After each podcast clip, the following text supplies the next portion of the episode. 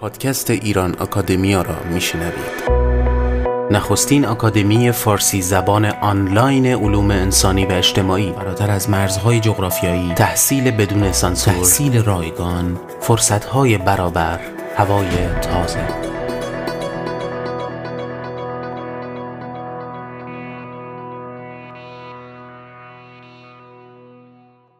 سلام دوستان سجاد سپهری هستم و شما شنونده چهل و چهارمین اپیزود از پادکست ایران اکادمیا هستید موضوع این اپیزود و اپیزودهای آینده آرنتخانی هست این آرنتخانی توسط مهدی خلجی روزنامه نگار، نویسنده، مترجم و تحلیلگر سیاسی ساکن آمریکا انجام میشه.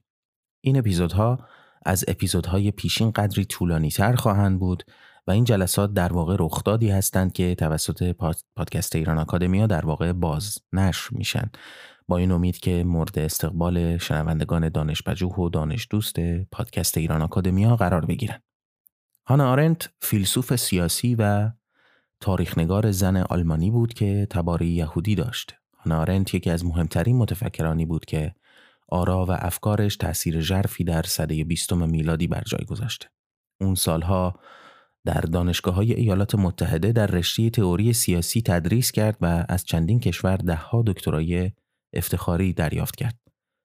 او همچنین جایزه آلمانی زبان لسینگ و فروید رو هم از آن خود کرد. هانا آرنت یکی از یهودیانی است که توانسته است از جریان هولوکاست جان سالم به در ببره و به ایالات متحده مهاجرت کنه. زمینی فلسفه و آثار او حول موضوعاتی همچون دموکراسی مستقیم، اقتدارگرایی و تمامیت خواهی حکومت‌های استبدادی است. بخشی از مقاله مهدی خلجی درباره آرنت رو می‌خونم شاید که برای بیان دلیل اهمیت این آرنتخانی و انتخاب ما هم متن مناسبی باشه. هانا آرنت هم در زندگی سرگذشتی غریب داشت و هم میراث وی از پس مرگ سرنوشتی نادر یافت. در زمان حیات طرز فکر فلسفی، سبک زندگی حرفه‌ای و منش شخصی از او یک یهودی مطرود ساخت. حتی تا دو سه دهه پس از درگذشت آرنت به ندرت عقاید و آرای وی در دپارتمان های فلسفه و علوم اجتماعی تدریس می شدن و در کنار دیگر مکاتب فکری مهم قرن بیستم موضوع تحقیق قرار می گرفتن. از اواخر قرن گذشته بود که ناگهان شوق خانش و کاوش آثار و آراء آرنت به موجی عالمگیر بدل گشت تا جایی که امروزه طبق برآورد بسیاری صاحب نظران از گفتار و نوشتار هیچ متفکر قرن بیستمی به اندازه هانا آرنت نقل قول نمی شود و حتی رسانه های عمومی نام کمتر فیلسوفی را به کسرت نام آرنت می آورند. چه بسا تنها نگاهی سنجشگر به شتاب فزاینده شمار رساله های دانشگاهی، کتاب ها و جستارهایی که فقط در زبانهای لاتین نوشته می شوند بر این ارزیابی سهه بگذارند. این امر گواه چیزی نیست جز که آرنت پرسش هایی در انداخت و افقهایی پیشاروی دیگران گشود که نه تنها تازگی خود را از دست نداده اند که روز به روز درجه بالاتری از اهمیت و ضرورت و چهار سال از کرانه کردن آرنت میگذرد ولی هرچه از عصر آرنت دورتر می‌شویم اکنونیت و در هم تنیدگی تفتنها و شهودهای فکری او با روزگار ما آشکارتر و آشناتر می گردد. خب به مقدمه خودم در اینجا پایان میدم و با هم بخش نخست آرنت خانی رو میشنویم.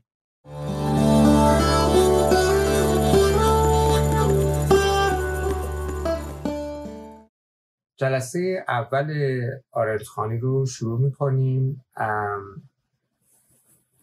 ممنونم از شما که اینجا هستین و ممنونم از کسانی که گوش میدن این پادکست رو.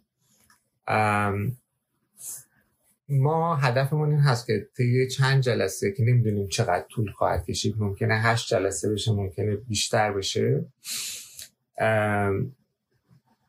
با ادنیشه های آرنت هانا آرنت فیلسوف آلمانی آشنا بشیم.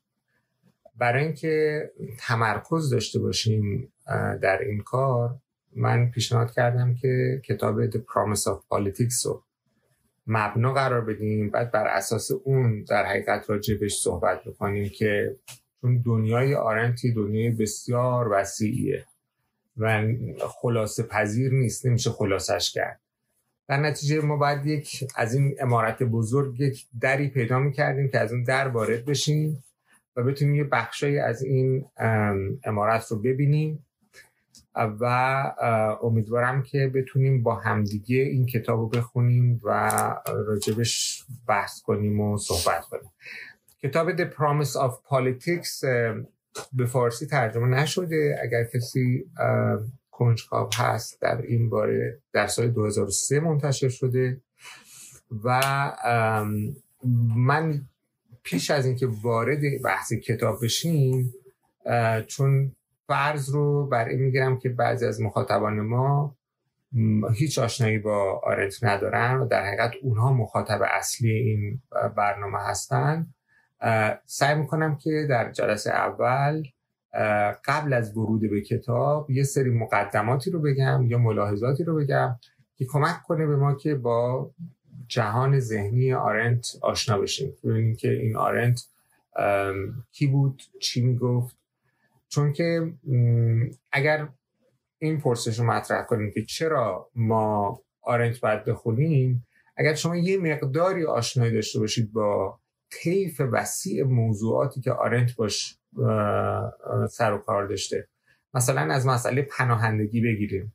تا مسئله مهاجرت مسئله citizenship مسئله انقلاب مسئله خشونت مسئله قضاوت مسئله جنایت علیه بشریت که برای اولین بار در دادگاهی حالا خواهم گفت در دادگاه آشمن مطرح شد.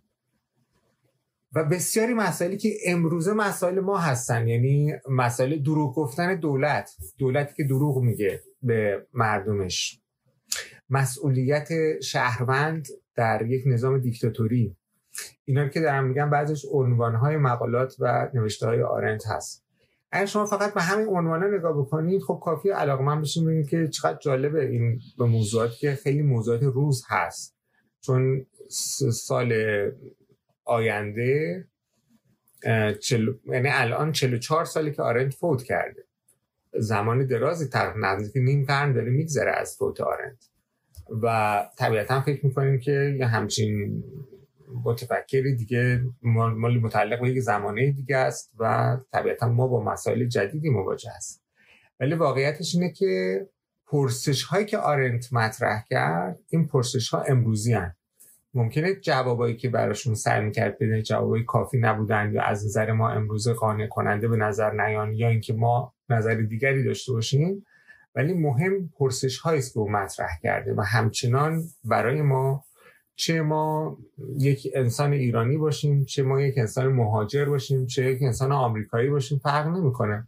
مسائلی که در سطح وسیع جهانی ما مردم بهش باهاش درگیر هستن. و می‌خوام بهش فکر بکنم. اما مهمتر از این که آرنت با چه مسائلی مواجه بود و چه موضوعاتی رو برخورد کرد شیوهی بود که آرنت با اونها برخورد کرد یعنی خب راجب citizenship راجب شهروندی راجب مهاجرت خب خیلی ها حرف زدن خیلی از فیلسوفا صحبت کردن. اونچه که آرنت رو متمایز می‌کنه از دیگران فقط انتخاب موضوعاش نیست بلکه شیوه است که به اون موضوعات رو می‌کنه. و در این بحثی که خواهیم داشت نشون میدیم که مثلا فرض کنید که موضوع مهمی به نام سیاست آرنت چگونه به سیاست نگاه می‌کنه؟ خب سیاست برای همه فیلسوفان به ویژه فیلسوفان سیاسی مسئله اصلی است. اما آرنت به شیوه کاملا متفاوت مسئله سیاست رو مطرح می‌کنه و این هست که به آرنت تشخص میده و این هست که ما رو نیازمند شناخت اون می‌کنه. خب. همونطور که گفتم مسئله مرکزی آرنت آرنت یک فیلسوف سیستم ساز نیست. یعنی نمیشه شما مثلا مثل کانت مثل هگل یا مثل خیلی از فلاسفه دیگه یه سیستمی ساخته باشن که از اول مشخص شما با یک مجموعه مواجه هستین بتونین این سیستم رو مثلا خلاصش کنین یا نه اینطور نیست. آرنت مثل یک زائر می‌تونه میمونه مثل مسافر میمونه و در فرهنگ های گوناگون به ویژه از یونان و روم و بعد اروپا و اینها حرکت می‌کنه و یه سوالایی داره و دنبال این سوال هاست جواب این سوال هاست. و این سوالا گاهی مثلا سی سال چل سال تو ذهنش هستن و جوابا همینطوری هی تحول پیدا می‌کنن. حالا این رو باید توضیح میدم راجبش که چگونه یه رشته دقدقه های آرنت داره که تمام زندگی فکریش رو در بر می‌گیره.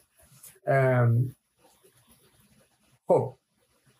ولی یه چیزی هست که تمام این راه و تمام این مسیر همیشه همراه آرنت هست. یعنی یه رشته هست که تمام این حلقه های متنوع و متفاوت موضوعی و فکری رو به هم میپیونده و اون سیاست.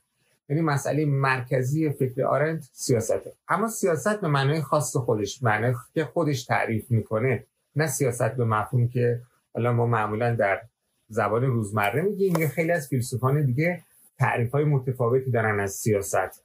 مثلا ما در فارسی وقتی از سیاست حرف می‌زنیم یک چیزایی در نظر داریم. قدمای ما پیشینیان ما مثلا شما اگر سیاست نامه خاج نظام که بخونیم او یه درکی از سیاست داره که متفاوت هست. مثلا با درک یونانیان از سیاست با درک رومی ها از سیاست با درکی که از سیاست در قرن وسطا وجود داشته.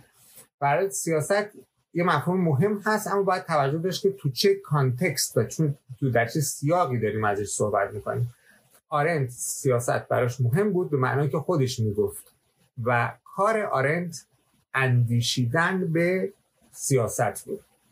خب حالا پیش از اینکه وارد بحث سیاست بشیم یه ذره راجع اندیشیدن صحبت کنیم که اندیشیدن به چیزی یعنی چی؟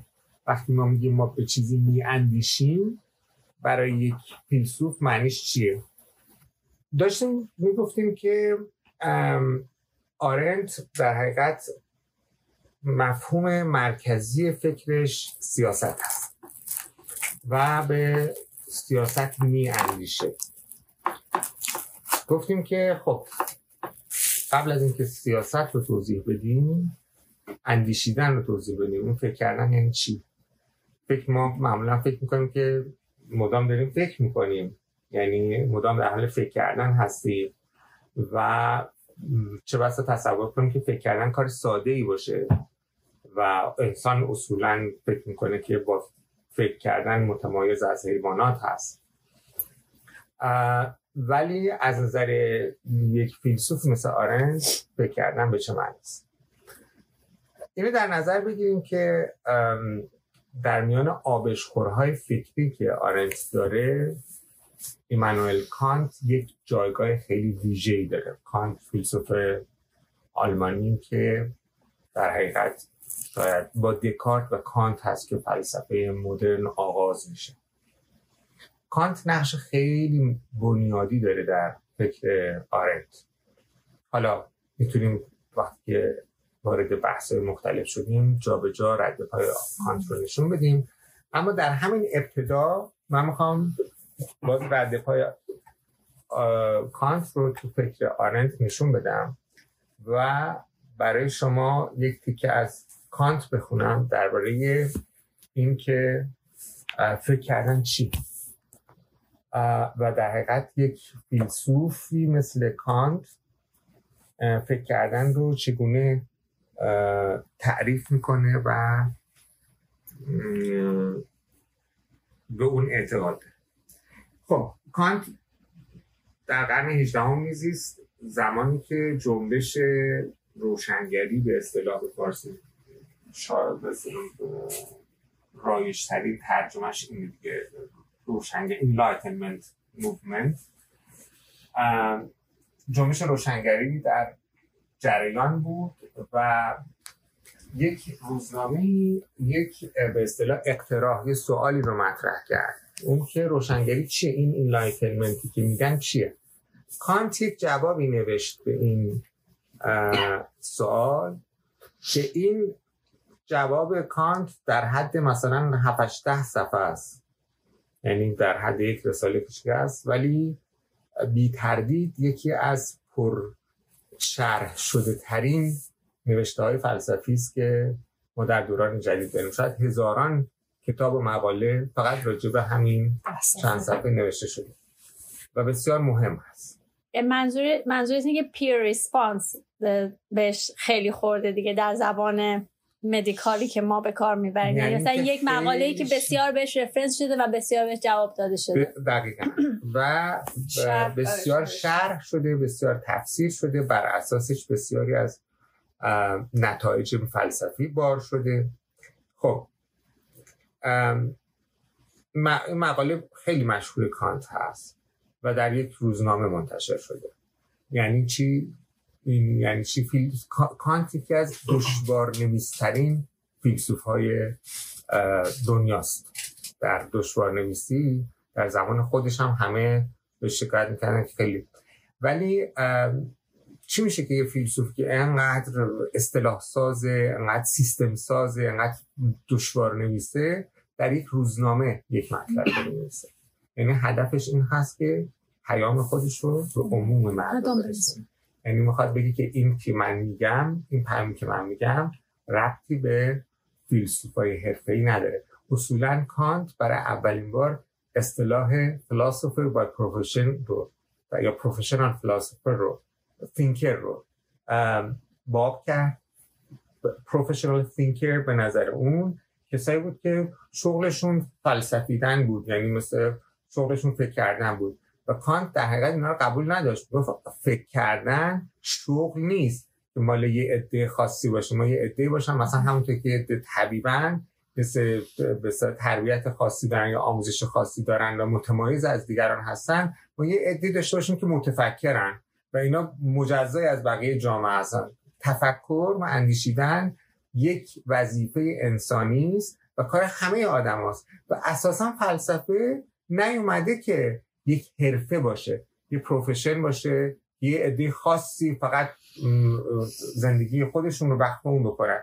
کسی مثل سقراط که اولین کسی بود که نام خودش رو فیلسوف نهاد و دوستدار حکمت کسی بود که با مردم عادی حرف می‌زد و در حقیقت با مردم عادی سعی می‌کرد فلسفه ببرزه و به هیچ وجه تصور اینو نداشت که فلاسفه یک طبقه متمایز اجتماعی خاصی هستند که یک قابلیت های خاصی دارن برای درک یک چیزایی. بنابراین اینکه کانت این مقاله رو برای عموم می حرفش این هست که پیامی که در این مقاله هست پیامی برای عموم. خب این مقاله کانت جواب به این سوال هست که enlightenment حالا روشنگری روشننگری روشنی یابی. حالا اینا معادل های مختلفش هست. به دلایل مختلف نمی‌خوام بحث کنیم راجبش. این چیه؟ وقتی که این, این جنبش جنبش روشنگری که در حقیقت شالوده اساسی تمدن امروز ماست این جوهرش و بنیادش چی هست؟ میگه که روشننگری enlightenment خروج آدمی است از نابالغی به تقصیر خیشتن خود. این رو بگم که این ترجمه که من می‌خونم مال آقای سیروس آریانپوره که فوت کردن. ترجمه بسیار دقیق و بسیار خوب و بارها هم در ایران منتشر شد.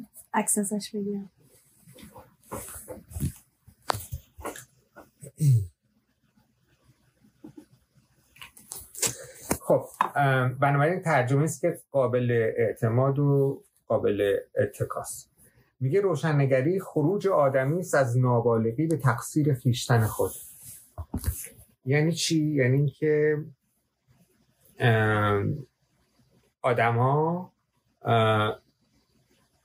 اکثرا اکثر آدما میل به این دارن که نابالغ بمونن و عمدن هم نابالغ میمونن.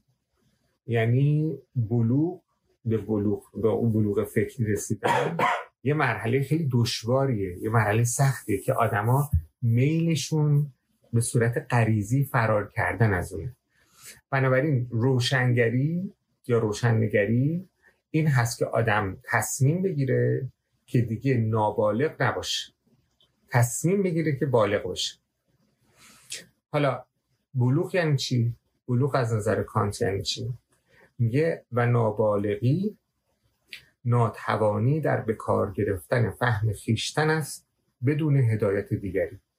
یعنی نابالغی اینه که من به جای که فکر کنم یه نفر دیگه فکر کنه من از اون پیروی کنم. این میشه نابالغی. خب؟ حالا کی من بالغ میشم؟ زمانی که تصمیم بگیرم که پیروی کردن و تقلید رو از دیگری رو کنار بزنم و خودم فکر کنم. خودم بیاندیشم.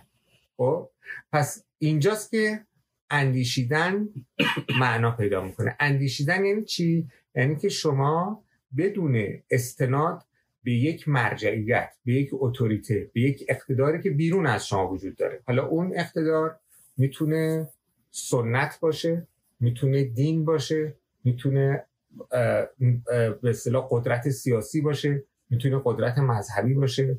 می‌تونه قدرت استادان شما باشه. همه اینا می‌تونه باشه. ولی یه قدرتی است بیرون از شما که او به شما میگه چی درسته چی درست نیست. چی خوبه و چی بده. خب؟ تا زمانی که شما از اون قدرت بیرون از خودتون دارید پیروی می‌کنید و بین خوب و بد و بین درست و نادرست تشخیص قائل میشین شما نابالغید زمانی که تصمیم می‌گیرین که این رشته این پیروی و رشته این دنبال روی رو ببرین و خودتون قائم به ذات و مستقل بیاندیشین. اون زمان هست که و قضاوت بکنین درباره خوب و بد درباره درست و نادرست درباره راست و ناراست. و از قواعد اقلانی جهان شمول پیروی بکنین. اون زمان هست که شما بالغ شدید خب؟ روشنگری یعنی این. روشنگری یعنی زمانی که بشر تصمیم می‌گیره این اقتدارهای بزرگ از جمله دین دیگه اقتدار قرون وسطا. بعد هم فقط هم قرون وسطا نبود. اقتدار بسیاری از اساتید بزرگ مثلا فرض کنید ارسطو. ارسطوی استادی بود که به اصطلاح هیچ کس جرئت نمی‌کرد علیه ارسطو حرف بزنه. شما باید همه همه شارح ارسطو بودن ناقد ارسطو بودن معنا نداشت. ما با عصر جدید در حقیقت می‌تونیم فاصله بگیریم از اون سنت و در حقیقت خودمون بیاندیشیم و بنابراین نگاه نقادانه داشته باشیم خب. چجور میشه که آرنت می... کانت می‌پرسه چجور میشه که آدما تصمیم می‌گیرن نابالغ بمونن؟ و چجور میشه که تصمیم می‌گیرن که بالغ بشن؟ آیا مشکل ذهنی دارن؟ یعنی بعضیا مثلا ذهنشون کنتره بعضی ذهنشون خیلی تیزتره توانایی خاصی هست در بعضی از آدما که از نابالغی خود کرده زود بیرون میان بعضیا دیر بیرون میان. ببخش من باز زودتر میپرسیدم بله. ذهنمو درگیر کرد این سوال و جواب مربوط به عصر روشنگری بوده ولی ایشون دارن راجع به شخص صحبت می‌کنن. درسته؟ می‌خوام بگم که خارج از اون کانتکس یه عصر تاریخی بوده بعد الان در مورد شخص آدم ها داره صحبت می‌کنه که هر کس چطور به روشنگری روشنگری, روشنگری هم اسمی جنبشه هم اسم یک پروسه ذهنیه فرایند ذهنی. یعنی you are either enlightened or not. می‌دونی؟ شما enlightened میشی. Enlightened میشی یعنی این اتفاق میفته یعنی شما از اون نابالغی خود کرده بیرون آمدی. پس you are enlightened. و این سوال و جواب بعد از قرون وسطا بوده بله یعنی قرن 18 هم بله. قرن 18 هم زمانی که این جنبش به حرکت افتاده و شخصیت های بزرگی از جمله خود کانت در حقیقت از داران این این جنبش هستن. خب چی میشه؟ آیا این مشکل ماندن در نابالغی خود کرده این از کجا ناشی میشه؟ چی میشه که آدما تصمیم می‌گیرن نابالغ بمونن؟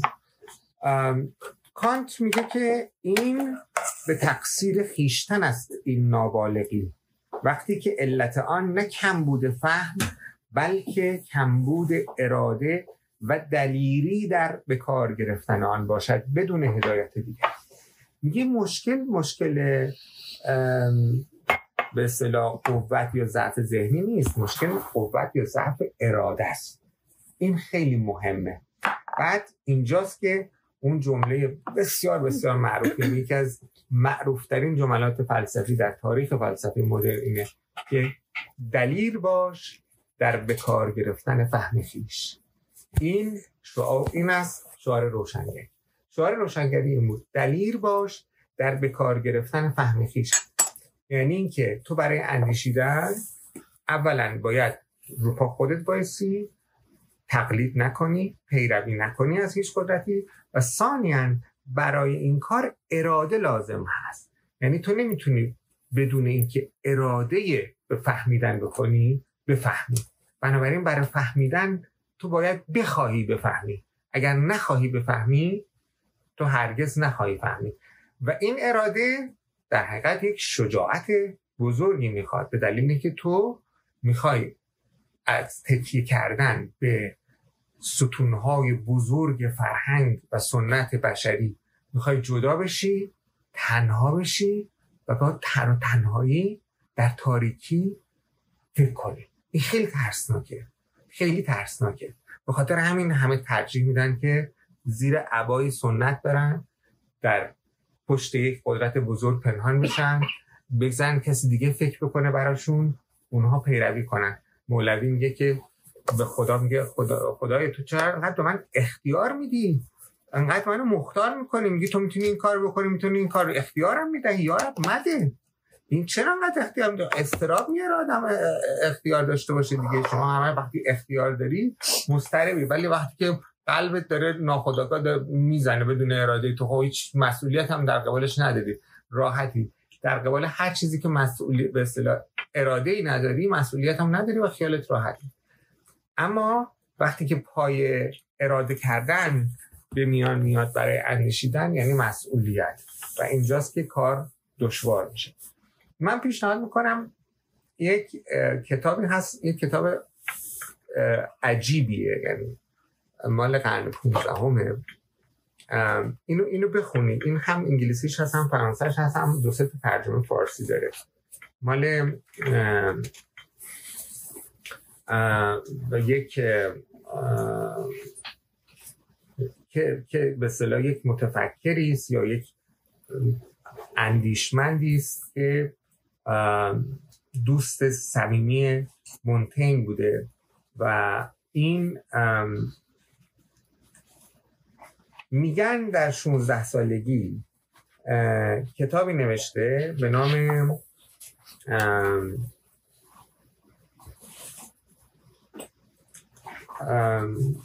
انقیاد خودخواسته یا بندگی خودخواسته.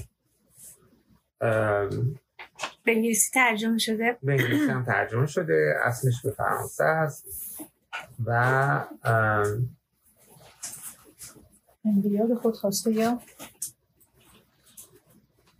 به فارسی فکر کنم بندگی خودخواسته ترجمه شده.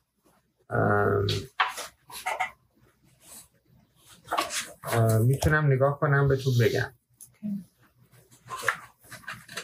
در این کتاب این کتاب قرن 15 ها. مال رفیق مونتین خیلی رفیق صمیمی مونتین هست. و میگم خیلی سرگذشت عجیب داره چون در خیلی جوانی می‌رسه شاید به سی سالگی نمی‌رسه که میمیره و این کتاب در حدودش میگن 16 سالگی نوشته. و در اون کتاب توضیح میده که چجوری آدما اگر ولشون بکنی خودشون باشن و خودشون به سمت بردگی میرن. ظاهرش اینه که ما میگیم آزادی خوبه و فلان اینا ولی بردگی انقدر مزایایی داره و آزادی انقدر بار سنگینی هست که آدما به طور طبیعی به سمت بردگی پیش میرن. حالا این بردگیش اشکال متفاوتی داره دیگه. یه موقع است که بردگی فیزیکی و یه کسی داره برای اربابش داره کار بدنی می‌کنه. یه موقع شما از نظر فکری فکرت رو کاملا سپردی به یک نفر دیگه و او داره به جای شما فکر می‌کنه و از شما داره استفاده می‌کنه. این بردگی فکری شایع ترین نوع بردگی است که در جهانی که ما الان امروز زندگی می‌کنیم بزرگترین و فاجعه بارترین نوع بردگی به شما میره. کانت در حقیقت از این نوع بردگی حرف می‌زنه. یعنی از وقتی از آزادی حرف می‌زنن در حقیقت فکر کردن با آزادی هم به هم پیوسته است. یعنی اندیشیدن با آزادی دو تا مقوله به هم پیوسته هستن. اندیشیدن بدون آزادی نمیشه. یعنی چی بدون آزادی نمیشه؟ یعنی نمیشه یه نفر چارچوبی برای شما بگذاره بعد بگه شما فکر کن. نه فکر کردن یعنی که شما از چارچوب هایی که دیگران برای شما می‌گذارن شما رها باشید. بلکه به چارچوب هایی پایمند باشید که عقل شما بر اساس قواعدی جهان شمول اونها رو بنیاد می‌ذاره. پس در واقع یک جور آدم می‌تونیم بگیم که در واقع نمیشه کاملا آزاد بود و اندیشید چون شما به هر حال باید تابع اون قوانینی که عقل شما به شما میگه باشی تا بتونی بیاندیشی آره ولی اون قواعد رو کسی غیر از شما نگذاشته. یعنی شما آره اگر به هر حال یعنی شما یه کسی نمیده از بیرون قاعده بگذاره. اون قواعد شما خودتون گذاشته. مثل اینکه شما یک نظم روزانه برای خودت درست می‌کنی. میگی من ساعت 6 بیدار میشم این کار می‌کنم این کار می‌کنم این کار می‌کنم. یه چارچوبی تو زندگی م... به اصطلاح یک انضباطی در زندگی به وجود میاری. خب این انضباط شما رو محدود می‌کنه ولی محدودیتی که خودت درست کردی. می‌تونی تغییرش بدی می‌تونی بهترش بکنی می‌تونی زیر و زبرش بکنی می‌تونی متحولش بکنی. و ولی چارچوب این انضباطی نیست که مثل مثلا سربازخونه از بیرون بر شما تحلیل بشه.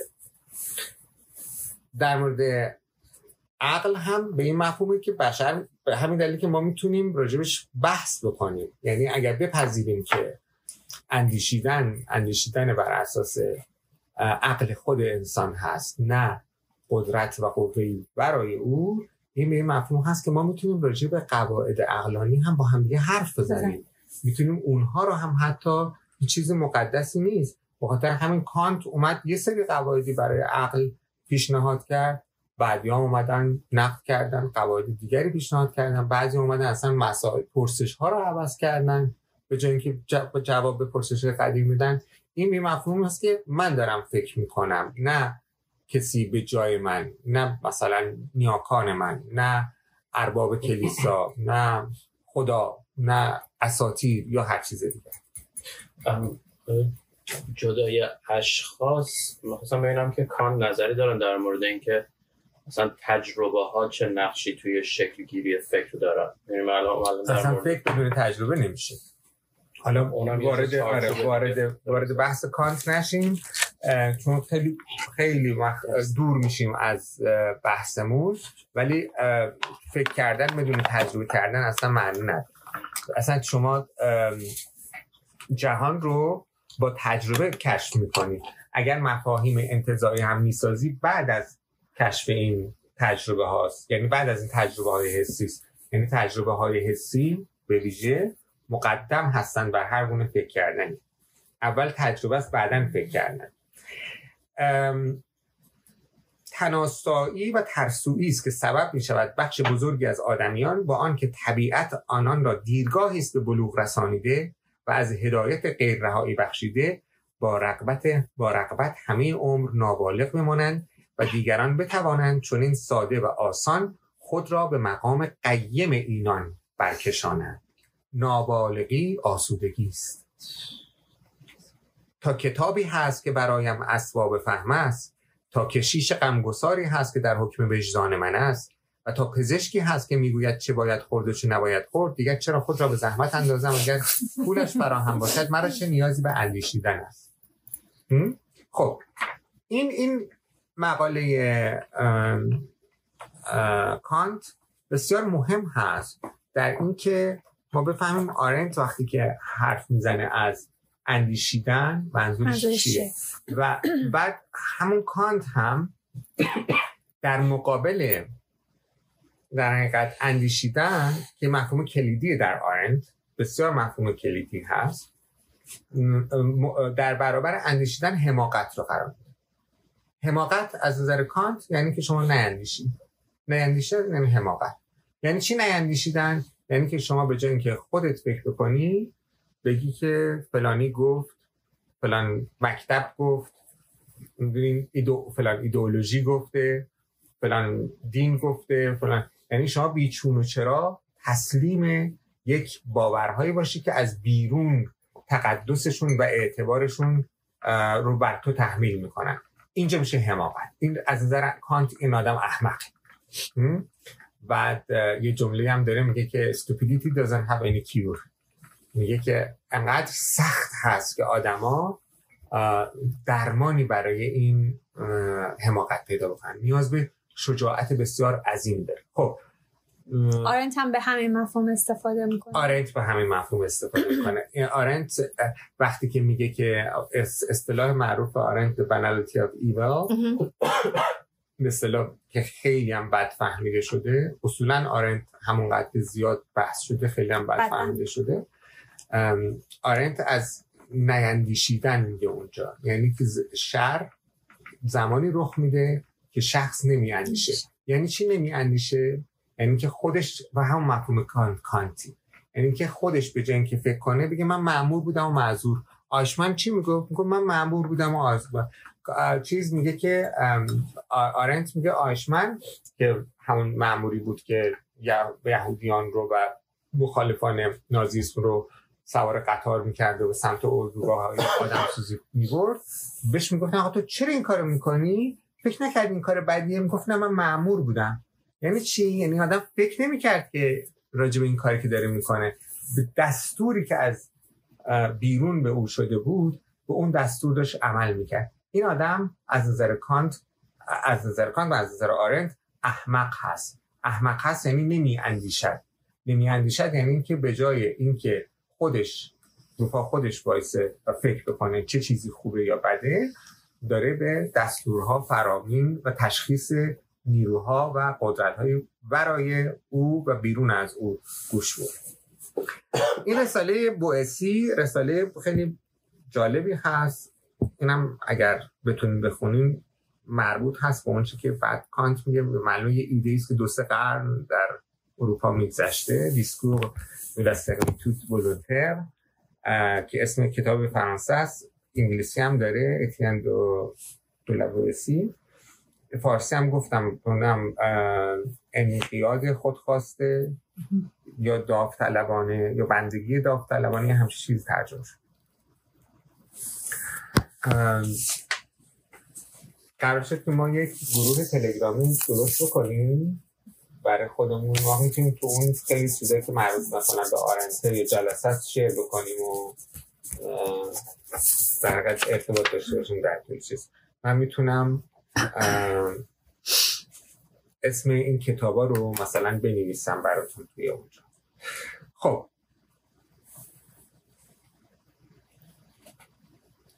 آرنت به این مفهوم به سیاست فکر می‌کنه. به این مفهوم که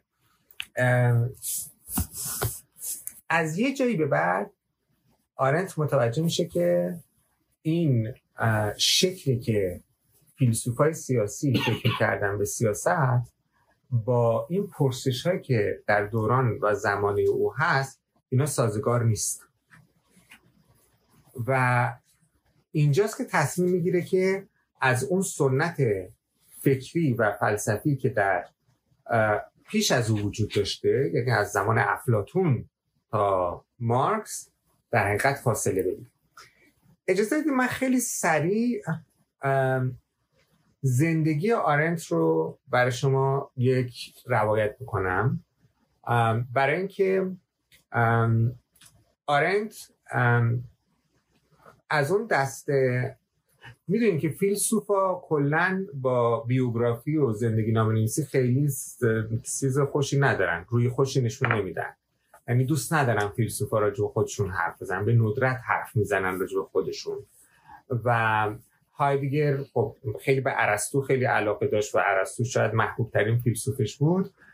گفت که در اول یک از کتاب درساش راجع به ارسطو میگه اگر می‌خوایم راجع به زندگی ارسطو بدونیم اینه که ارسطو به دنیا آمد کار کرد فلسفی فلسفی فلسفه ورزید و مرد این زندگی اونه. یعنی خلاصه منظورش این بود که نریم دنبال شرح حال او به, فکر او توجه کنید و آثار فکری او و فلسفی او توجه کنید یعنی اینقدر بین فکر و بین زندگی فیلسوفان تمایز میگذاشتن.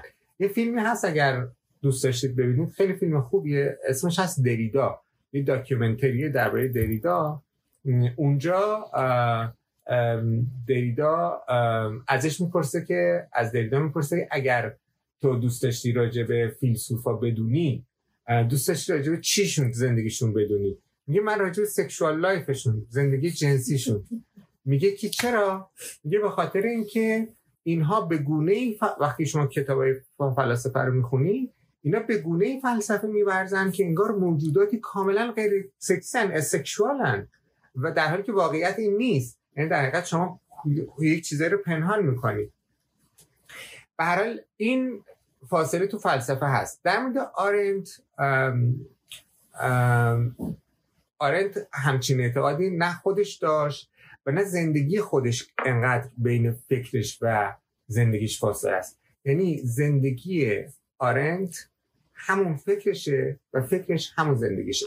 یه اصطلاحی هست که امروزه میگن بایو بیبلیوگرافی یعنی که شما از راه کتابای یه نفر می‌تونید شرح حالش رو بنویسید بگی که این فلان سال چی ذهنش مشغول می‌کنه چه اتفاقاتی براش افتاد پس رفت فلان کتاب نوشت. بنابراین همینطوری می‌تونید شرح حالش رو بنویسید این بایو بیبلیوگرافیه یعنی که کتاب ها سرگذشت کتاب ها سرگذشت خود اونم هست. آرنت هم همینطور بود. سرگذشت نوشته های آرنت سرنوشت گفته های آرنت سرنوشت ایده های آرنت سرگذشت خود آرنت هست. آرنت هزار نمی‌خوام زیاد راجع زندگی آرنت صحبت کنم فقط فقط این چند تا نکته رو بگم بهش اشاره می‌کنم. برای زندگی آرنت در حقیقت مهمترین بیوگرافی این بیوگرافی مال خانم الیزابت یانگ بروئل که شاگرد آرنت بود یک روانشناس خیلی بزرگ آمریکایی بود که تازگی هم چند سال پیش هم فوت کرد. این کتاب کتاب خیلی مهمیه در شناخت آرنت به خاطر اینکه تجربه دست اول به بودن با آرنت رو داشته و دو تا چیز هست. دو تا فیلم هست. که فیلم دراما هست که در حقیقت یه تیکه از زندگی برهی از زندگی آرنت زمانی که آرنت برای دادگاه آشمان میره به اورشلیم و بعد ماجراهایی که پس از او به وجود میاد به اسم اسم فیلم هم هست هانا آرنت. یه فیلم آلمانیه و یکی هم یه فیلمی که کانادایی اسرائیلی داکیومنتریه درباره آرنت به نام ویتا اکتیوا یعنی حیات عملی The Spirit of هانا آرنت اون یه ذره دورهای وسیعتری رو از زندگی آرنت در بر می‌گیره و می‌تونه جالب باشه اگر وقت کنیم و اون فیلم رو ببینید من نمی‌خوام راجع به زندگی آرنت خیلی صحبت بکنم. فقط می‌خوام یه ذره آشنا بشین به اینکه با اینکه آرنت کی بود و چجوری زندگیش با فکرش ارتباط داشت. 1906 به دنیا میاد در هانوور آلمان. مادرش اسمش مارتا هست و پدرش پول هست. هفت سال بعد وقتی که میزننش مدرسه گرامر مدرسه دستور زبان هم پدر بزرگش میمیره هم پدرش از سیفلیس میمیره. بنابراین در زندگی بیشتر بدون پدر بزرگ شد و این هم یک از چیزایی بود که خیلی تاثیر گذاشت توی زندگیش. خانواده آرنت یه خانواده یهودی بودن اما نه یهودی معتقد و ملتزم. یه یهودی به اصطلاح خیلی لیبرال بودن و اون چیزی که باعث شد که یهودیایی که ملتزم نبودن و مت... به اصطلاح practice نمی‌کردن یهودیت رو خودشون رو یهودی identify بکنن و تعریف بکنن و خودشون رو یهودی بدونن نازیسم در آلمان بود. زمانی که یهودی بودن جرم شد. وقتی یهودی بودن به امر سیاسی بدل شد. وقتی یهودی بودن یه امر سیاسی شد اون وقت من که تا حالا یهودی بودن اصلا برای من مهم نبود و خودم یهودی تعریف کردم ناگهان خودم یهودی تعریف کنم آرنت هم حوادثی که در همون دوره اول زندگیش افتاد و در حقیقت ظهور نازیسم در آلمان و مجرم انگاری یهودیان با به اون دامن زد. ناگهان خودش رو یهودی تعریف کرد. این چیزیست که خودش هم دو سه جا بهش اشاره می‌کنه که ما من یهودی نمی‌دونستم اصلا خودم بار نیومده بودیم ما این شکلی. اما ما یهودی شدیم به دلیل اینکه یهودی شدن مسئله بزرگی دیگران شد. چون دیگران براشون مسئله شده بود که ما یهودی هستیم. خب بسیار آدم خیلی اکتیو و سرزنده بوده. یعنی آدمی بوده که فعالیت های اجتماعی وسیع کرده توی سال آخر دبیرستان از مدرسه اخراجش می‌کنن به خاطر اینکه کمپین کرده بوده که کلاس استاد چیز کنن بایکوت کنن و اینا. بعد آشنا میشه با میشنوه که کسی به نام مارتین هایدگر در دانشگاه ماربورگ فلسفه تدریس می‌کنه و هایدگر خب 35 سالگی بود. 35 سالش بود در اون زمان ولی در اوج شهرت و محبوبیت به سر می‌برد و آوازش داشت. اروپا رو می‌گرفت. این بود که علاقمند شد که بره کلاس های هانا... چیز هایدگر چند سالش بود؟ 19 سالش بود. آره 18 19 سالش بود. سال 1923 و 1924 آماده میشه برای ورود به دانشگاه. 1924 وارد دانشگاه ماربورگ میشه و در کلاس های هایدگر شرکت می‌کنه و این دو به هم دل میبندن. عاشق همدیگه میشن. و یک رابطه عاشقانه که سه سال طول می‌کشه ولی یک رابطه خاصی که در سراسر عمر این دو باقی میمونه بسیار رازآمیز هست. و اینو میشه از نامه که اینا با همدیگه نوشتن درک کرد. بین اینها شکل می‌گیره. هایدگر آدم استثنایی بود. خود آرنت میگه که پادشاه پنهانی که بر اقلیم اندیشیدن فرمان میراند. یکی آدم جذابی بود آدمی بود که خب دامنه فکرش و عمق فکرش کم نظیره و بیشک یکی از بزرگترین فیلسوفان مدرن و عصر مدرن و یکی از بزرگترین فیلسوفان قرن بیستم بود. بنابراین خیلی جذابیت خیلی زیادی داشت برای آرنت و منتها این رابطه با سیاست آمیخته شد به خاطر اینکه هایدگر به عضویت حزب نازی درآمد.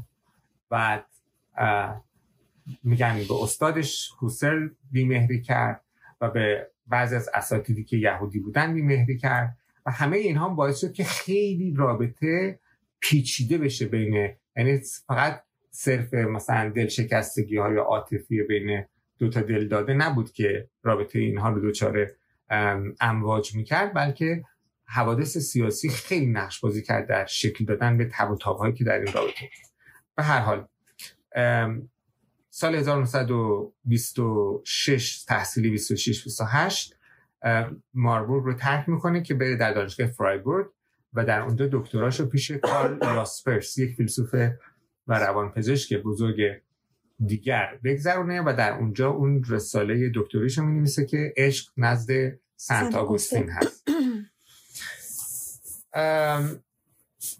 خب نکته جالب اینه که اگر می‌خواین در از آرنت رابطه بسیار ویژه‌ای با ادبیات داره. یعنی از اون فیلسوفانی است که خیلی رابطه نزدیکی با ادبیات داره. دامنه مطالعات ادبیش حیرت انگیزه حیرت انگیزه واقعا.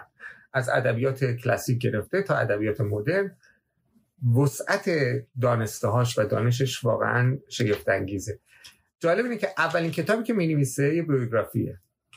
بیوگرافی یه زن یهودی رو می نویسه و این خانم یهودی در برلین اوایل قرن 19 هم سالن داشته. سالن به مفهوم اینکه آرایشگری نه نه نه. سالن به مفهوم که یه پاتوق ادبی داشته. ها؟ که بهش میگن تو اصطلاح فرانسه و آلمانی میگن سالن. سالن یعنی یه پاتوق خیلی معمولا مثلا ناشرای بزرگ یا شخصیت ادبی که شما در اونجا آدم های بسیار آدم های اهل فرهنگ رفت آمد می‌کنن ناشران نویسنده ها رو می‌بینن نویسنده ها پاتوق بوده آره. این خانم رایل فارنهاگن در حقیقت شروع می‌کنه و یادداشتایی رو یعنی شروع می‌کنه در سال 929 بعد از رسالش اولین پروژه کتابش کار کردن راجع به این کتاب هست. بیوگرافی هست. و این نشون میده که چه نگاه بسیار ویژه‌ای نسبت به بیوگرافی و روایت زندگی اشخاص و در حقیقت سیاست و مفاهیم دیگه فلسفی داشته. سال 1933 بازداشت میشه به اتهام فعالیت های تحقیقاتی ضد نازی و یه مدت یک سازمان یهودی رو اداره می‌کرده که برای نجات کار کودکان یهودی بوده. یک بارم در حقیقت اینا رو میریزن می‌گیرن به, به اتهام اینکه شما خارجی دشمن هستین در مرز اسپانیا و فرانسه میبرنشون در اردوگاه. وقتی که آلمان ها میان حمله می‌کنن به فرانسه خیلی شیر تو شیر میشه و آرنت فرار می‌کنه از اونجا. یعنی خیلی زن اکتیوی بوده زنی بوده که زندگی اجتماعی بسیار اکتیو داشته کمک می‌کرده به یهودی ها کمک می‌کرده به سازماندهی. کارهای مخفیانه می‌کرده. به سلاس سازمان های مخفیانه کمک می‌کرده علیه نازی ها یک بار ازدواج می‌کنه با استر اشترن و گونتر اشترن و دو سی سال بیشتر طول نمی‌کشه از او جدا میشه. و در نهایت با هاینریش بلوخر. که اونم یه کمونیست دو آتشه بود و البته آدم بود که تحصیلات اکادمیک نداشت ولی دانش فلسفی خیلی بالایی داشت با او ازدواج می‌کنه و با یک سختی سختی و دشواری فراوانی تصمیم می‌گیرن که اروپا رو ترک کنن بیان به سمت آمریکا. جالب این هست که در سال 1940 یعنی در بهبوهه تهاجم آلمان به فرانسه. آرنتو در اردوگاه بردن. از آرنت داره فرام کنه چه زندگی پرتب و تابیست اونجاست که نطفه نوشتن کتاب خواستگاه های توتالیتاریزم بر ذهنش جوانه می‌زنه و شروع می‌کنه به یادداشت برداشتن برای این کتاب. یعنی چی؟ یعنی درست همون جایی که مواجه هست با یک نظام توتالیتر. اونجایی که داره با گوشت و پوست و استخونش داره حسش می‌کنه تصمیم می‌گیره که راجبش فکر بکنه. یعنی آرنت مسائلش چیزایی بود که از واقعیت های اطرافش برمیومد اینطور نبود که بخواد مثلا بشینی ببینی خب فلان فیلسوف چی میگه اون یکی چی میگه مثلا از فلسفه مثل یک ورزش فکری استفاده بکنه. نه. مسائلی بود که با زندگی روزمرش درگیر بود. و شما عجیب بودن این آدم ها به خاطر اینکه می‌دیدی که این آدم ها در نهایت فقر در دری بی کسی و تحت تعقیب دو سه تا دولت بودند و اونم دولت هایی که قصابت خیلی عجیب غریب داشتن. و می‌دیدی که اینا مثلا آخر شب میشستن با دوستاشون با همدیگه کتاب می‌خونن دور آتیش تو بیابون. و فرض ما فردا قراره که برن چیز کنن برن مثلا ببینن کشتی هست که اینا بیان آمریکا یا نه. و در یکی از همین شبها هست که با بنیامین والتر بنیامین که اونم یه فیلسوف دیگه است نشستن. فرداش والتر بنیامین به زن این که نمی‌تونه دیگه اروپا رو ترک بکنه خودکشی می‌کنه. یعنی اینقدر فاجعه مدام نزدیک اینها بوده. دوستاشون خودکشی می‌کردن دوستاشون میمردن دوستاشون رو به اردوگاه های اجباری میبردن در آشویتس میبردن. یعنی یک زندگی پر استرس شدید که ما اگر جای منی ما اگر یه ذره خودمون رو بذاریم جای اونا اصلا جای فکر کردن نیست. یعنی اصلا ولی اینطور نبوده. در تمام اون وضعیت مصیبت زده اینها فلسفه میورزیدن فکر می‌کردن کتاب می نوشتن کتاب میخوندن. میزانی که میگم کتاب می‌خونن اصلا حیرت انگیزه. و تو اون شرایط خوا... به اصطلاح یادداشته شروع می‌کنه برای یادداشت برداری برای خواستگاه های توتالیتاریسم. یعنی 45 سالشه که این کتاب که تبدیل شد به یکی از مهمترین کتاب های اندیشه سیاسی در قرن بیستم. و الانم یکی از مهمترین یعنی کتاب کلاسیکی است در شناخت حکومت های توتالیته. این کتاب رو در طی ده سال بارها نوشت بارها ویرایش کرد و چندین بار چاپ شد. یعنی شکل خیلی متفاوت بود. و شاگردش میگه که این کتاب در حقیقت داستان خود این کتاب داستان ویرایش های متعدد این کتاب داستان شناخت یک آدم در قرن در نیمه دوم قرن بیستم از آنچه که در نیمه اول قرن بیستم گذشته. به هر حال از طریق لیسبون فرانسه ترک می‌کنن میان آلمان میان آمریکا میان تو نیویورک. خودش و شوهرش میگه وقتی که ما وارد شدیم ده دلار بیشتر تو جیب آرنت نبوده. یعنی این دوتا آدم ده دلار بیشتر نداشتن. و در یک شرایط فوق و وارد که شدن شوهرش که مطلق اصلا انگلیسی صحبت نمی‌کنه آرنت هم اصلا انگلیسی بلد مادرش مادر آرنت هم هم تابستان چند ماه بعد بهش میپیوندیم. و میان در یک به سرزمینی که کاملا برشون غریبه است زبانشون نمی‌دونن و در حقیقت از طریق باز همون مهاجرای آلمانی یه ذره کار پیدا می‌کنن و بعد آرنت می‌بینه که شوهرش انگلیسی یاد بگیر نیست و این زندگی رو نمی‌تونه به چرخونه. تصمیم می‌گیره میره توی چیزی و شروع می‌کنه توی یک میره با یه خانواده آمریکایی زندگی بکنه شروع می‌کنه انگلیسی یاد گرفتن. و حالا انگلیسی اگر شما تو یوتیوب ببینید فیلم های مصاحبه چیزو خب یه انگلیسی خیلی با لحجه سنگین آلمانی داره. ولی خب آرنت زباندان بود. یعنی یونانی و لاتین می‌دونست فرانسه می‌دونست آلمانی که زبان مادریش بود انگلیسی هم می‌دونست. و هر حال اون بود که گلیم زندگی رو داشت می‌کشید دیگه طبق معمول.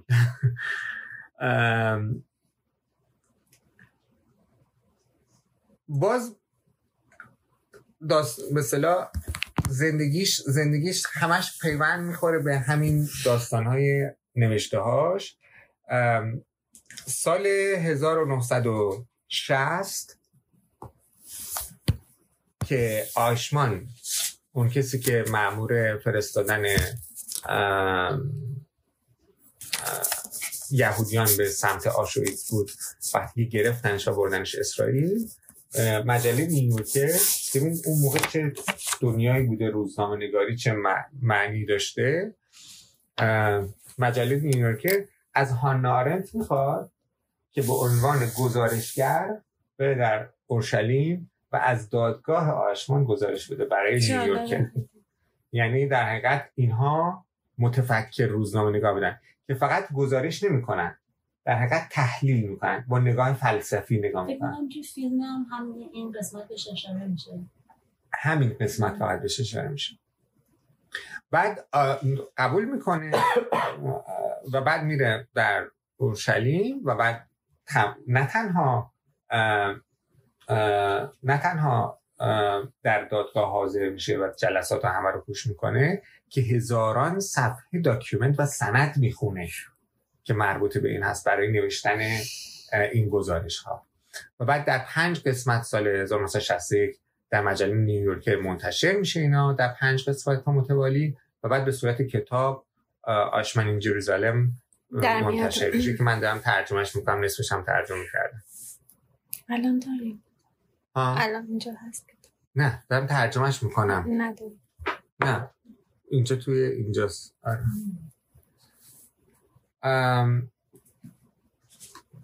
خدمتتون بگم که کجا قرار در بیاد؟ میذارمش تو اینترنت. آره. به خاطر اینکه ایران که نمیشه چاپ کرد به خاطر چیز اینجا هم که معنی نداره. نه. سفارش می‌کنم میذارمش تو اینترنت. مثل همون انسان در اصل ظلمت دیگه.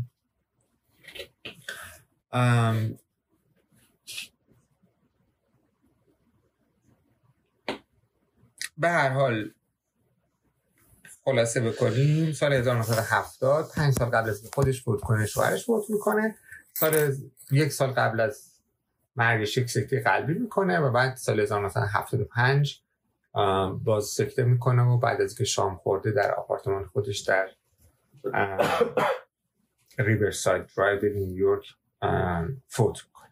خب من وارد بسیاری از جزئیات زندگیش نشدم به خاطر اینکه همش آنلاین اویلیبل هست. مثلا اگه انگلیسی بخونی که خیلی بیشتر. خب. یک داستان مهم که راجع به زندگیش باید بگم مربوط به همین کتابی است که ما قراره بخونیم. این کتاب آرنت خیلی از کتاباشو که الان به صورت کتاب هست ننوشته. اینا بعدا مقالاتی بوده که مقالات فصلی از کتاب بوده که اینا رو گردآوری کردن و به اسم به اسم در که آرنت. مثلا همین کتاب کتابی نبوده که آرنت این رو ببینه. The Promise of Politics در حقیقت تشکیل شده از چند مقاله که اینا قرار بوده که هر کدومش در دو کتاب متج... یعنی بخشیش در یک کتاب و بخشی در یک کتاب دیگه به کار برده بشه. یعنی آرنت بعد از اینکه خواستگاه های توتالیتاریزم رو می نویسه تصمیم می‌گیره که یک فصلی اضافه یا یک کتابی اضافه بکنه در پی او بنویسه به نام عناصر توتالیتر در مارکسیزم. و برای اون یه سری یادداشت خیلی یادداشت برداشت و خیلی چیزا نوشت و خیلی انواع اقسام نوت ها رو فراهم کرد. ولی هیچ موقع اون کتاب به سرانجام نرسید. یه کتاب دیگه هم می‌خواست بنویسه به نام Introduction into Politics. و اون رو بعد از چاپ The Human Condition یا وضع بشر وضعیت انسانی اون رو می‌خواست بنویسه. در حقیقت کتاب Introduction into Politics می‌خواست خیلی به صورت خیلی basic basic که میگم به دو معنای کلمه basic یعنی هم خیلی بنیادی و هم خیلی به اصطلاح یکی از ویژگی های خود آرنت هم که خیلی تا جای ممکن free of jargon صحبت می‌کنه. خیلی خیلی اهل که اصطلاحات خیلی درست بکنه و برخلاف استادش هایدگر که خدای اصطلاح سازی و زبان بسیار پیچیده است. آرنت سعی می‌کنه که تا جای ممکن از این بلیه دور بمونه. سعی می‌کنه اون کتاب Introduction into Politics رو بنویسه. حالا چی هست این Introduction into Politics من یه چیزی نوشتم توی فیسبوک در حقیقت در, در ارتباط با همین بود. استادش که کار یاسپرس بود یه کتاب داره به نام Introduction into Philosophy. Introduction to Philosophy توی فارسی توی انگلیسی ترجمه شده. The Way of Wisdom. از اسمش هست The Way of Wisdom Introduction to Philosophy. که کتاب مثلا حدود 100 صفحه است و خیلی هم خوندنی است. خب این کتاب Introduction to فلسفه به مفهوم نیست که بخواد بگه که رشته فلسفه چه رشته یا تاریخ فلسفه چه تاریخی شروع کنیم از سقراط بعد بیم افلاطون بعد بیم مثلا ارسطو. بعد اینا رو بگه به شما بگه مثلا فلسفه چه جور علمیه چه جور دانشی. نه. می‌خواد بگه که چجوری میشه فیل فلسفه ورزید؟ چگونه میشه تجربه فلسفی داشت؟ چگونه میشه تفلسف کرد به قول خودم چگونه شما می‌تونید فیلسوفی بکنید؟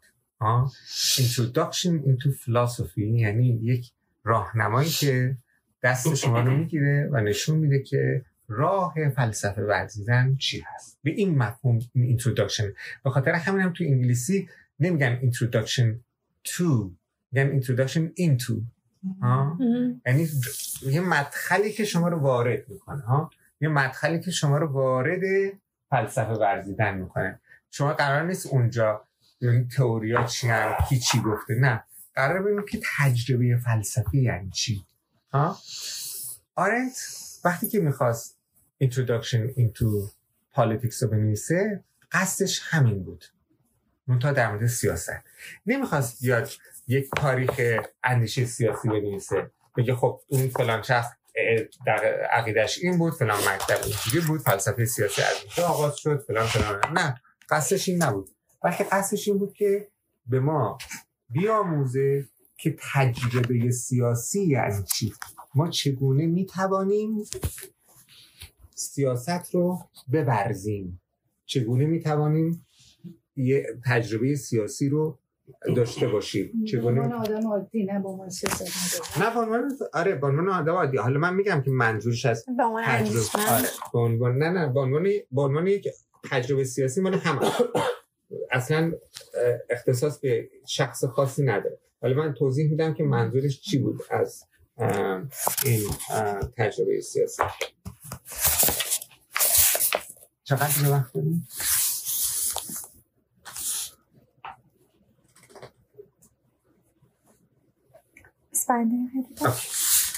آرنت بین اندیشیدن و کنش بین thinking and acting. فرق می‌ذاره. میگه فکر کردن غیر از اکت کردن و عمل کردن هست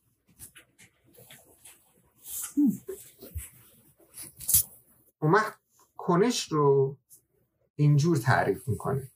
میگه اینکه کنش به این معناست که فرد دست به گفتار و کرداری بزنه همراه با کسانی که در سطح او هستن پیر هستن با او. در کنار کسانی که هم سطح او هستن. دست به گفتار به کرداری بزنه و چیز تازه رو بخواد آغاز بکنه که پیشا پیش معلوم نیست. و قلمرو عمومی رو بنیاد بگذاره. و با بنیاد گذاشتن قلم رو عمومی دیگران رو نبید بده و دیگران رو ببخشه. در حقیقت forgiving and promising. این promise of the politics یعنی همین. یعنی که سیاست ورزیدن نبید دادن هست. امید بخشیدن هست. می‌بینید که شما وارد یک دنیای کاملا متفاوت میشین که سیاست اصلا به مفهوم کاملا متفاوتی به کار برده میشه. تجربه کنش یعنی چی؟ یعنی که در درجه اول شما نیاز دارید به یک کامیونیتی. شما نمی‌تونید یک فرد تنها باشین و تجربه کنش داشته باشید یا تجربه کنش سیاسی داشته باشید. سیاست ورزیدن لاجرم یعنی با دیگران بودن. شما نمی‌تونید تنها باشین و به تنهایی سیاست ببرزید آرنت یکی از انتقادهایی که می‌کنه به فلسفه سیاسی میگه تو فلسفه سیاسی همیشه از انسان حرف زده میشه ولی از نوع انسان. انگار که ما در خارج یه چیزی داریم به نام نوع انسان. یعنی یا یک انسان وجود داره یا همه آدما یه چیزی عین همن فقط تکثیر شدن در ابعاد مثلا گسترده مثلا مثل ماشین تویوتا هستن که مثلا 5 میلیون ماشین تویوتا داریم همه اینه همن خب؟ در حالی که هم چیزی وجود نداره. اون چه که در خارج وجود داره پلورالیتی هست. یعنی تکسر انسان ها تکسرشون در این تنوعشون. نه اینکه همشون ورژن یک چیز هستن بلکه هر کدوم از اینا یه انسان برای خودش هست. با خواسته های خودش تجربه کنش و تجربه سیاسی در حقیقت نیازمند پلورالیتیه. یعنی اینکه لاجرم شما باید با دیگران تجربه سیاسی ببرزید. شما در ارتباط با دیگران باید باشین. خب ارتباط با دیگران کجا صورت می‌گیره؟ من چگونه با دیگران ارتباط برقرار می‌کنم؟ سوسایتی جامعه. نه در قلمرو عمومی. اون چیزی که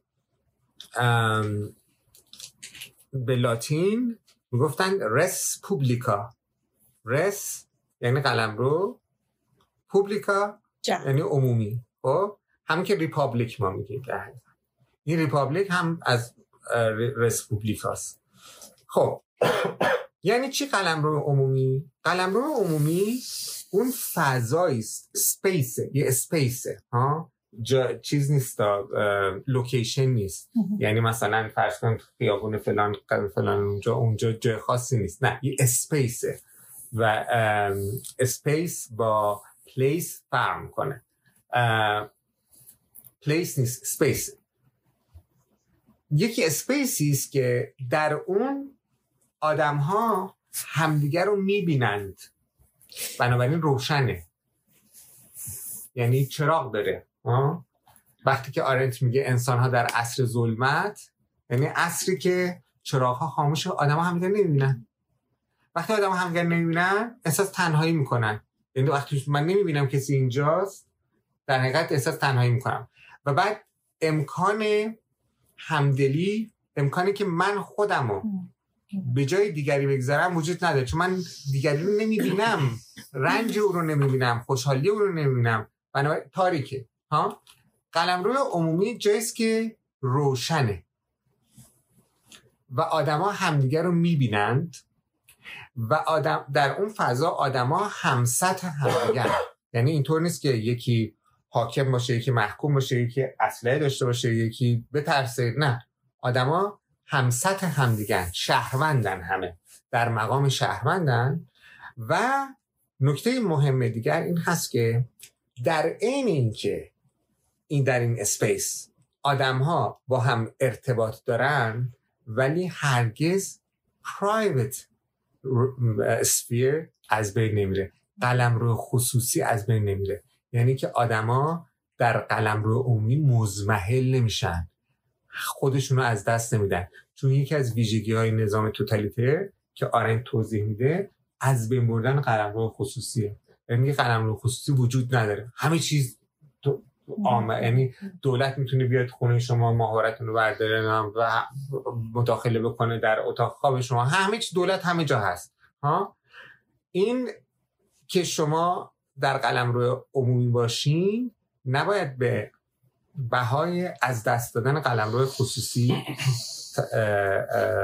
تمام بشه. یک تمثیل رو می‌زنه آرند که تمثیل جالبیه.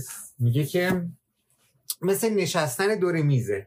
ببینید ما هم ما پنج نفر دور میز نشستیم. ما با این نشستن دور یک میز با همدیگه ارتباط داریم. ها؟ ما با همدیگه در پیوسته ایم. ما یک نوع پیوست, پیوست پیوندی میان ما هست که ما اجازه میده با همدیگه کامیکیشن کنیم با هم ارتباط برقرار کنیم با هم حرف بزنیم. در این حال شما اون طرف نشستی و این میز فاصله بین ماست. این میز چیزی است که اجازه نمیده که حریم شما با حریم من یکی بشه و در حقیقت پرایوسی من از بین بره. اون قلم رو خصوصی من از بین بره.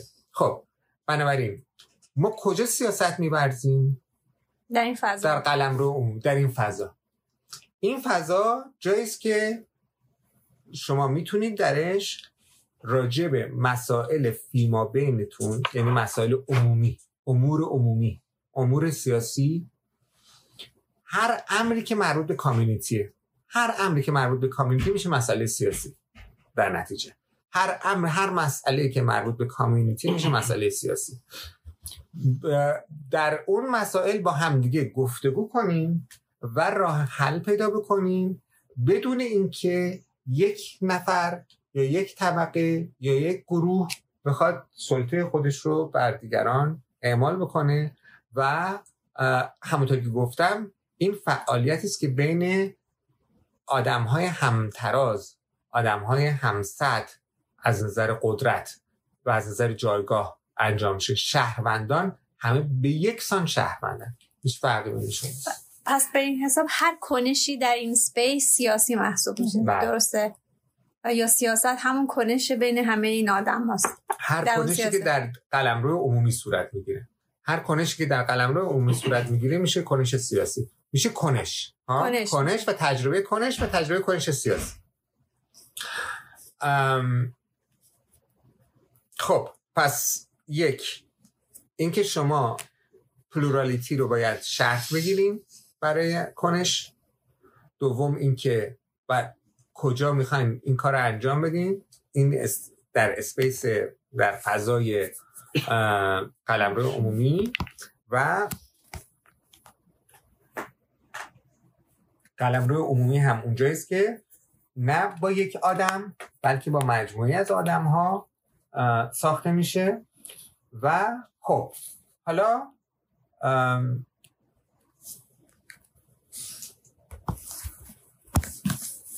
کنش. انقدر مفهوم مهمیه توی آرنت که آرنت اسم دیگه به Human Condition رو گذاشته vita activa دیگه. یعنی حیات عملی. خب هدف سیاست چیه؟ هدف سیاست آزادی یا enlightenment آزادی آزادی خود enlightenment هم آزاد آزادی رها شدن از همون منتها آزادی باز غیر از رهاییه. آرنت توی کتاب انقلابش توضیح میده که آزادی یعنی فریدم غیر از لیبریشنه لیبریشن یعنی که شما می‌خوای از دست یک قدرتی خودتو رها کنی. ها؟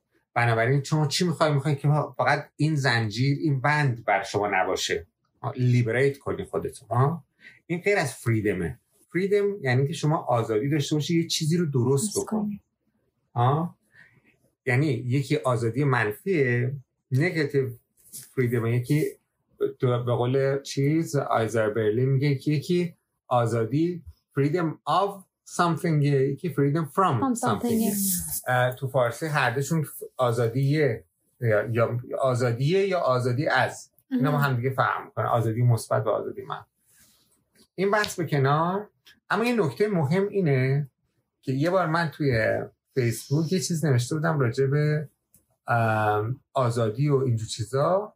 یادم نیست چی نوشتم. یه آقای که خیلی آقای فلسفه خونده است و الان استاد توی اون موقع دانشجو بود ولی الان استاد توی دانشگاه یک دانشگاه تو فرانسه. یه جمله نوشت برای من خیلی تکان دهنده بود و اون این بود که اصلا چرا آزادی انقدر شما تاکید می‌کنید به آزادی و آزادی ارزش چرا انقدر ارزش مهمیه براتون؟ این سوال هیچ جوابی نداره. هیچ جوابی نداره. یعنی اگر از کسی از شما بپرسه که شما چرا می‌خواین آزاد باشین و چرا به جای آزادی بردگی رو انتخاب نمی‌کنین تقریبا میشه گفت که ما جوابی براش نداریم. به خاطر اینکه آزادی یعنی که شما آزاد باشین اون توانایی ها و قابلیت های درونیتون رو اینها رو ریالایز بکنین ها؟ اینا رو متحقق بکنین. اون چی در شما بالقوه است اونها رو تبدیل به بالفعل بکنید اگر کسی بگه من نمی‌خوام بکنم هیچ کارش نمیشه یعنی اگه کسی بگه من دوست ندارم که توانایی بالقوام بالفعل بشه من ترجیح میدم همه عمر در بندگی باشم. برمیگرده به هم صحبتی که در اولش کرده کانت. است. اراده است. اینجاست که شما باید تصمیم بگی این تصمیم بیسی که در زندگی هر انسانی است که آیا می‌خوای آزاد باشی یا می‌خوای آزاد نباشی. تصمیم بسیار دشوار و تقریبا میشه گفت که بخش عظیمی از آدم ها خواسته یا ناخواسته خداگاه یا ناخداگاه بردگی رو انتخاب می‌کنن تا آزادی رو. به خاطر اینکه آزادی مسئولیت بسیار سنگینی همراه خودش میاره.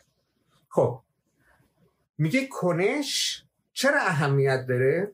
کنش به این مفهوم که شما در قلمرو عمومی همراه با دیگران فعالیت بکنی چه اهمیتی داره؟ به دلیل اینکه قابلیت اینو داره که شما رو به آزادی برسونه. از این جهت اهمیت داره. بعد خب نکته آخری که من اینجا با این پایان میدم صحبتمو. این هست که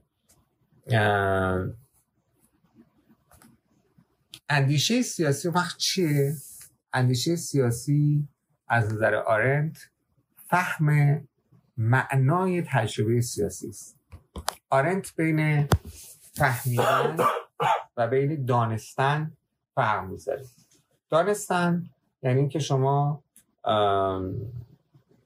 یک سری چیزا رو بدونید مثل مثلا شما پزشکی می‌دونی شما مثلا ریاضی می‌دونی. این این دانستن you have knowledge. اما فهمیدن یعنی میگه که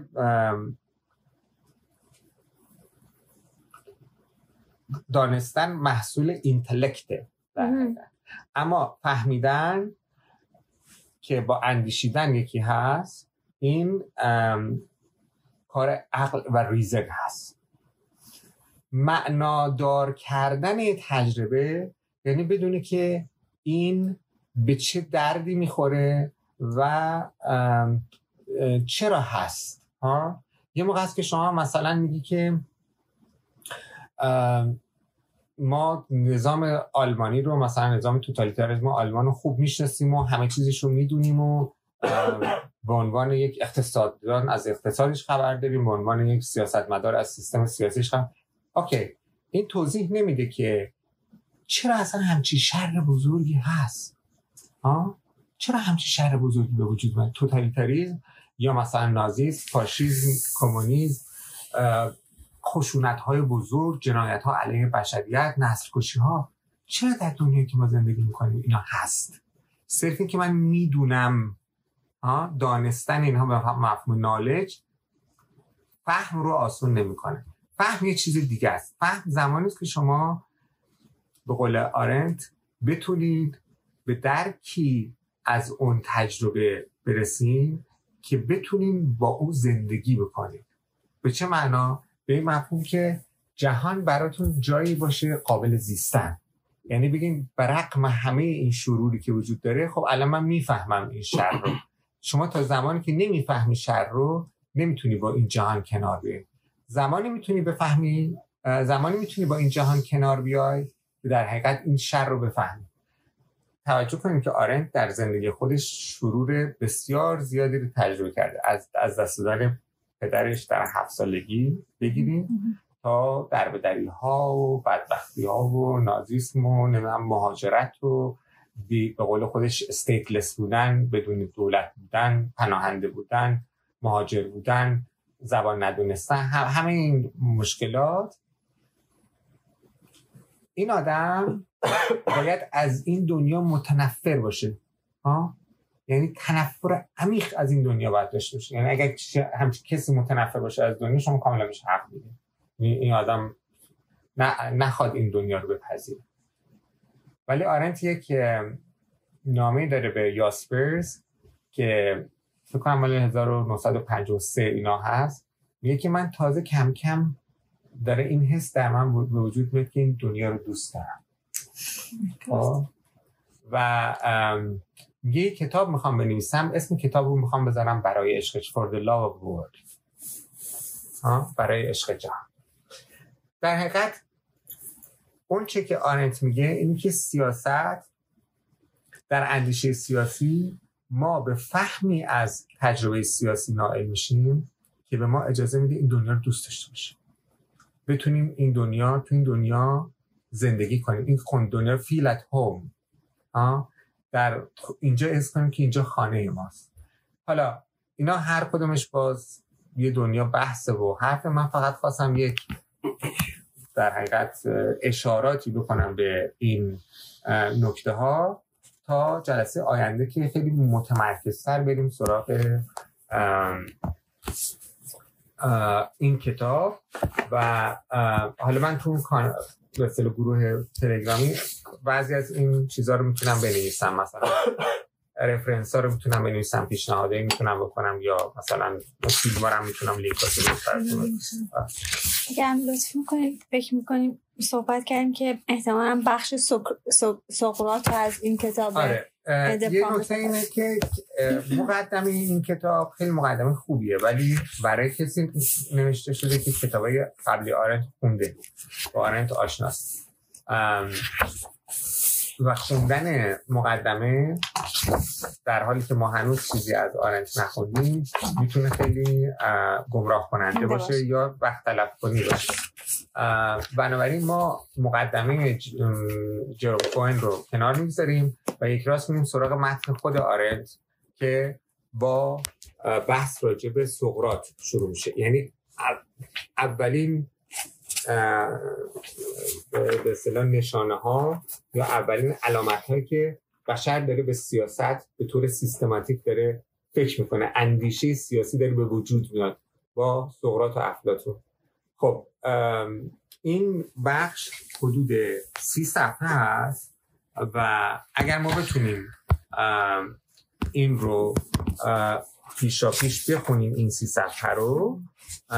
تو اون جلسه من در حقیقت یک خلاصه از این خواهم گفت و هر کدوم از دوستان اگر نکته دارن یا یه بخشی هست که مثلا فکر کنن که قابل مثلا بحث کردن بیشتره می‌تونیم از رو بخونیم می‌تونیم راجع به عباراتش فکر کنیم حرف بزنیم راجع به اصطلاحاتی به کار برده صحبت بکنیم. ولی من می‌تونم مثلا نیم ساعت اول یک خلاصه از این فصل بدم.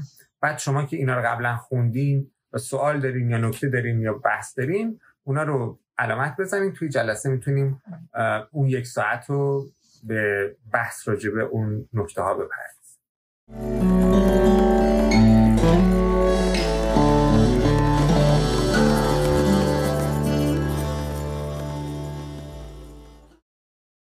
خب دوستان امیدوارم که از این موضوع تازه در پادکست ایران آکادمیا استقبال کرده باشید. لینک های مفید در زیر پادکست قرار داده شدند. اگر این پادکست رو سودمند ارزیابی می کنید اونو با دیگران به اشتراک بگذارید و به شنیده شدنش کمک کنید و همچنین به نشر دانش بکوشید. تا دوشنبه دیگر و اپیزودی تازه. بدرود.